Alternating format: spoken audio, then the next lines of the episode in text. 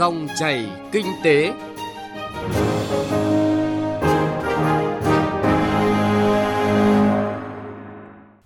Các biên tập viên Thành Trung và Hà Nho xin kính chào quý vị và các bạn. Dòng chảy kinh tế hôm nay, thứ tư, ngày 26 tháng 10 có những nội dung sau đây. Cơ chế chính sách ưu đãi khuyến khích đầu tư tư nhân cho tăng trưởng xanh. Petro Việt Nam nỗ lực đảm bảo nguồn cung năng lượng, đáp ứng nhu cầu của nền kinh tế. Phần cuối chương trình tiêu điểm kinh tế địa phương, phóng viên Đài Tiếng nói Việt Nam phản ánh nội dung Bình Định đẩy mạnh thu hút đầu tư các dự án trọng điểm.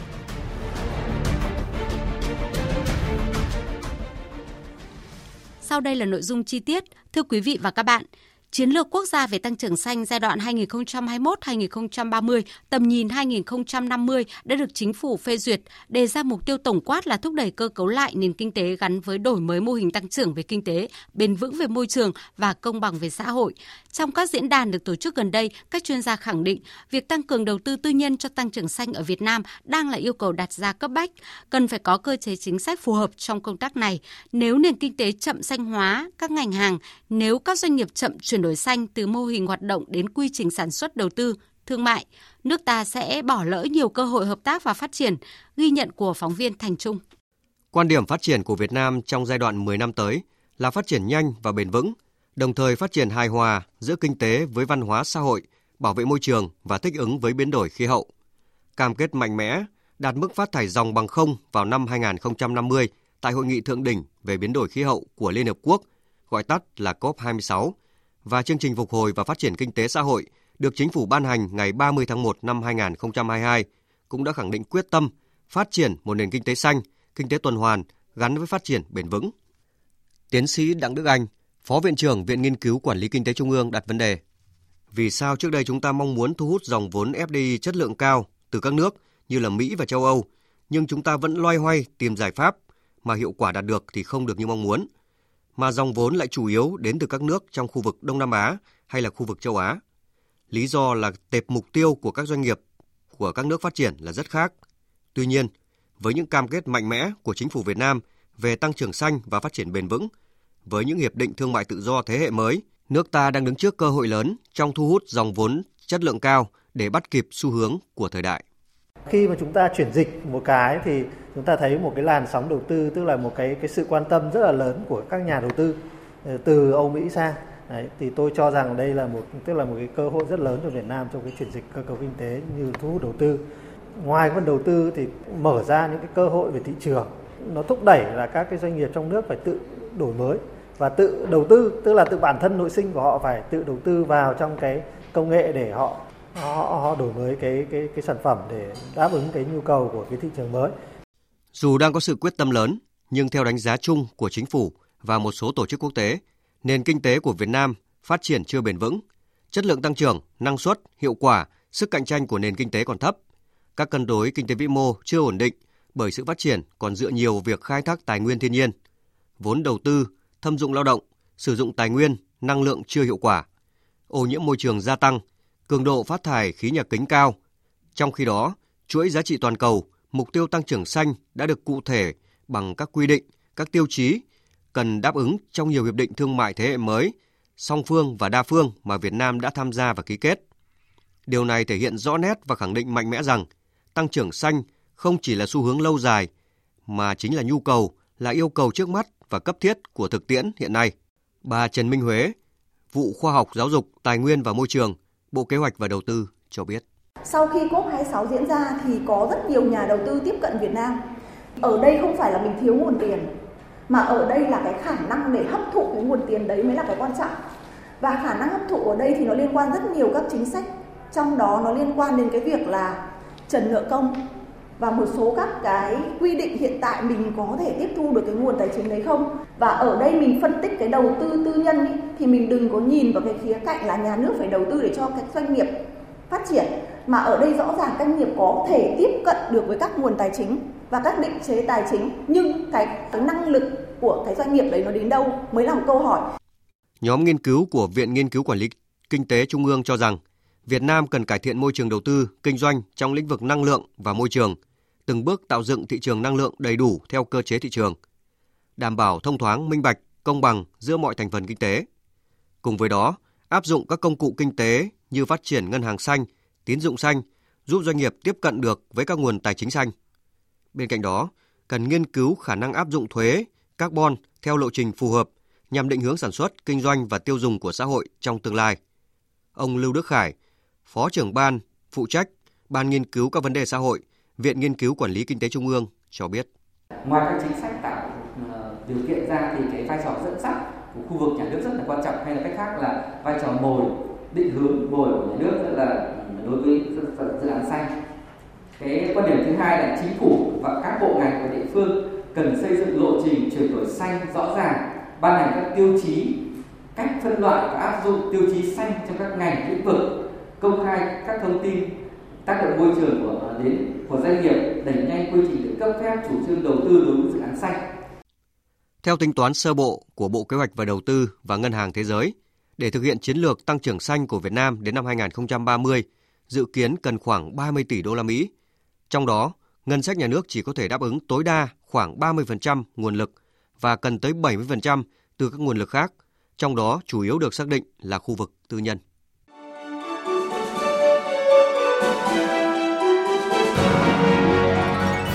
Dòng chảy kinh tế, dòng chảy cuộc sống.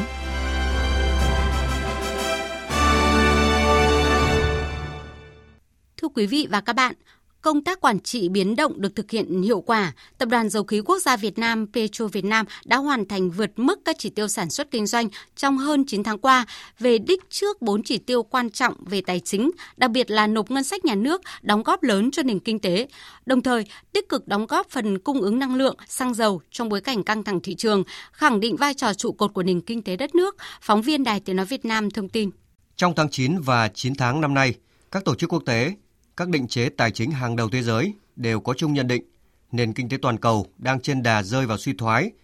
do ảnh hưởng của cuộc khủng hoảng đa tầng đang diễn ra, nhu cầu đang suy yếu đáng kể. Chỉ số PMI sản xuất toàn cầu giảm từ 50,3% vào tháng 8 năm 2022 xuống 49,8% vào tháng 9. Đây là lần đầu tiên chỉ số này giảm xuống dưới ngưỡng trung bình là 50,0 kể từ tháng 6 năm 2020 lãi suất liên tục tăng, chi phí tăng, tài chính thắt chặt. Nhiều yếu tố rủi ro tiếp tục tác động tới triển vọng kinh tế thế giới như cuộc xung đột ở Nga, Ukraine làm tăng giá năng lượng, lạm phát vẫn ở mức cao, điều kiện tài chính thắt chặt hơn, suy giảm tăng trưởng của Trung Quốc ảnh hưởng đến các nền kinh tế khác. Nền kinh tế thế giới phân chia thành nhiều nhóm khác nhau.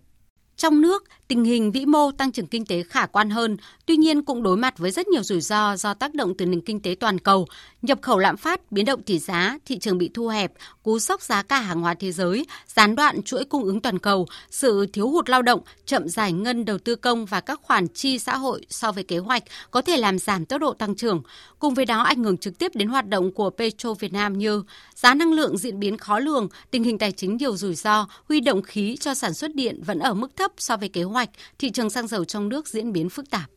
Trong bối cảnh đầy biến động đó, để đạt được những nhiệm vụ mục tiêu của năm 2022 đã được lãnh đạo Đảng, Nhà nước giao, Petro Việt Nam đã chủ động bám sát biến động kinh tế vĩ mô, chỉ đạo điều hành của chính phủ, diễn biến thị trường, đưa ra mục tiêu giải pháp phù hợp cho từng lĩnh vực. Đặc biệt, công tác quản trị biến động được thực hiện tốt từ công ty mẹ, tập đoàn đến các đơn vị thành viên, ban quản lý dự án.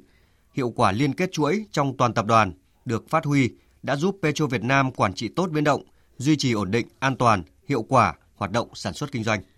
Với việc bảo đảm duy trì nhịp độ khai thác, đặc biệt là ở các mỏ khai thác chủ lực, công tác quản trị sản lượng, các giải pháp kỹ thuật được áp dụng liên tục, đồng bộ và kịp thời. Petro Việt Nam khai thác dầu thô trong 9 tháng đầu năm nay đạt 8,15 triệu tấn, vượt 23% kế hoạch 9 tháng và bằng 93% kế hoạch năm nay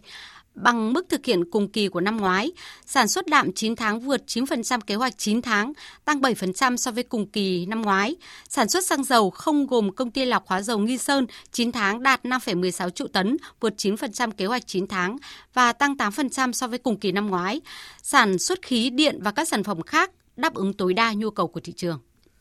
Cùng với nỗ lực trong sản xuất, các chỉ tiêu tài chính của Petro Việt Nam hoàn thành vượt mức cao so với kế hoạch tổng doanh thu toàn tập đoàn 9 tháng của năm nay ước đạt hơn 698.000 tỷ đồng, vượt 25% kế hoạch cả năm và tăng 56% so với cùng kỳ năm ngoái. nộp ngân sách toàn tập đoàn ước đạt gần 103.000 tỷ đồng, vượt 59% kế hoạch năm 2022 và tăng 51% so với cùng kỳ năm ngoái, đóng góp lớn cho nguồn thu ngân sách của cả nước. Đến hết tháng 9 năm nay,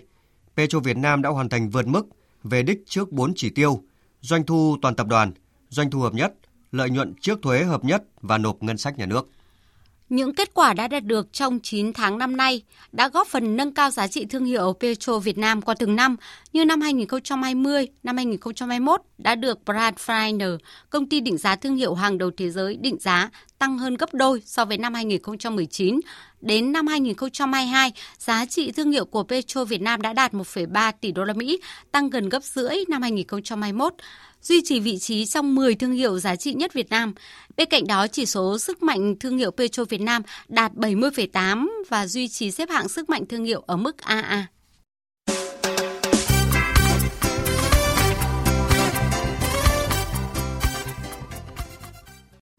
Thưa quý vị và các bạn, hơn 9 tháng qua, tỉnh Bình Định đã đạt được nhiều kết quả quan trọng trong phát triển kinh tế, đầu tư cơ sở hạ tầng và hợp tác đầu tư. Hiện nay, tỉnh Bình Định đang đẩy mạnh thu hút đầu tư các dự án trọng điểm. Tỉnh cũng tập trung thu hút nguồn nhân lực chất lượng cao để đáp ứng nhu cầu các dự án mới. Phản ánh của phóng viên Thanh Thắng tại miền Trung. Đầu tháng 10 vừa qua, tại bán đảo Hải Giang, thành phố Quy Nhơn, tỉnh Bình Định, tập đoàn Hưng Thịnh đã khởi công xây dựng phân khu nghỉ dưỡng Hollywood Hill. Đây là một trong những phân khu cao cấp của thành phố bán đảo Maryland Quy Nhơn. Giai đoạn 1 của dự án này sẽ cung cấp cho thị trường 100 biệt thự nghệ thuật đẳng cấp, từ độ cao 40 đến 100 mét, nơi triền đồi, mở tầm nhìn về phía biển. Ông Trương Văn Việt, Phó Tổng Giám đốc Tập đoàn Hưng Thịnh cho biết, cùng với chiến lược xây dựng điểm đến vui chơi giải trí, trải nghiệm du lịch thế giới, Tập đoàn Hưng Thịnh đang đón đầu nhu cầu lưu trú của du khách toàn cầu, trong đó có các dự án tại thành phố biển Quy Nhơn. Tại Maryland Quy Nhơn, các phân khu chúng tôi đẩy nhanh xây dựng, hàng loạt công trình biểu tượng đã được đưa vào vận hành. Chính thức khởi động một phân khu biệt thự nghệ thuật hàng hiệu Hollywood Hill. Đây là khu nghỉ dưỡng hàng sang và siêu sang, thu hút dòng khách cao cấp trong và ngoài nước đến thành phố biển. Nghị quyết Đại hội đại biểu Đảng bộ tỉnh Bình Định lần thứ 20 xác định thị xã Hội Nhân là đô thị trung tâm tiểu vùng, bao gồm các huyện Phú Mỹ, An Lão, Hội An và thị xã Hội Nhân. Địa phương này còn là hạt nhân phía Bắc tỉnh Bình Định, với định hướng phát triển trung tâm thương mại dịch vụ và phát triển kinh tế biển. Tại địa phương này, hiện có hai dự án, tổng vốn đầu tư khoảng 2.000 tỷ đồng, đã được Ủy ban Nhân dân tỉnh Bình Định chấp thuận chủ trương đầu tư. Nhiều doanh nghiệp đã ký biên bản ghi nhớ hợp tác đầu tư vào thị xã Hoài Nhơn. Ông Phạm Trương, Bí thư thị ủy Hoài Nhơn cho biết, thị xã đang tập trung giải phóng mặt bằng và phối hợp với các chủ đầu tư sớm hoàn thiện các tuyến giao thông kết nối các vùng Bắc Nam và Đông Tây đi qua địa bàn tập trung 30 km đường cao tốc Bắc Nam, thì tạo ra cơ hội từ hai cái điểm đấu nối lên thị xã để mà gắn kết với các cái đường mà trục đông tây để phát triển thị xã theo định hướng một trục hai cánh, bốn trung tâm. Rồi các cái tuyến đường, xương cá kết nối từ trung tâm đến DT 638 639 đây là cái cơ sở để mà hoàn thiện tiêu chí hạ tầng giao thông theo đô thị loại 3 cũng là cơ sở để mà thu hút đầu tư trên địa bàn. Chiến lược thu hút đầu tư của tỉnh Bình Định trong thời gian tới là tập trung mời gọi các nhà đầu tư, các dự án then chốt thuộc năm trụ cột chính gồm phát triển công nghiệp, dịch vụ, dịch vụ cảng và logistics, bao gồm cảng biển và cảng hàng không, phát triển nông lâm nghiệp, thủy sản dựa trên công nghệ cao, phát triển kinh tế đô thị gắn với quá trình đô thị hóa. Tính đến ngày 30 tháng 9 năm 2022, tỉnh Bình Định thu hút 59 dự án với tổng vốn đầu tư hơn 14.000 tỷ đồng và thực hiện tăng vốn đầu tư 14 dự án, tổng vốn tăng thêm hơn 19.000 tỷ đồng. Tỉnh Bình Định đang đẩy mạnh xúc tiến kêu gọi đầu tư tại các thị trường Úc, Thái Lan, Nhật Bản. Ông Nguyễn Tuấn Thanh, Phó Chủ tịch Thường trực Ủy ban nhân tỉnh Bình Định cho biết, tỉnh đang tập trung các giải pháp tháo gỡ khó khăn, vướng mắt trong thu hút đầu tư. Liên quan thu hút đầu tư thì nó vướng quy hoạch và kế hoạch sử dụng đất. Hiện nay các việc chờ cái quy hoạch của tỉnh, cho nên là rất là khó bây giờ kêu gọi đầu tư. Bây giờ quy hoạch thì không có, kế hoạch sử dụng đất không thì làm sao mà làm được nên đề nghị là sở tài nguyên môi trường là hướng dẫn các cái địa phương bây giờ cái quy hoạch tỉnh mình chưa xong thì thì đề nghị là phải có cái quy hoạch được kế hoạch sử dụng đất được phê duyệt Quý vị và các bạn vừa theo dõi phản ánh của phóng viên Đài Tiếng Nói Việt Nam về những nỗ lực của tỉnh Bình Định trong việc hợp tác thu hút đầu tư. Và nội dung này cũng đã kết thúc dòng chảy kinh tế hôm nay. Chương trình do biên tập viên Thành Trung và nhóm phóng viên kinh tế thực hiện. Cảm ơn quý vị và các bạn đã quan tâm theo dõi.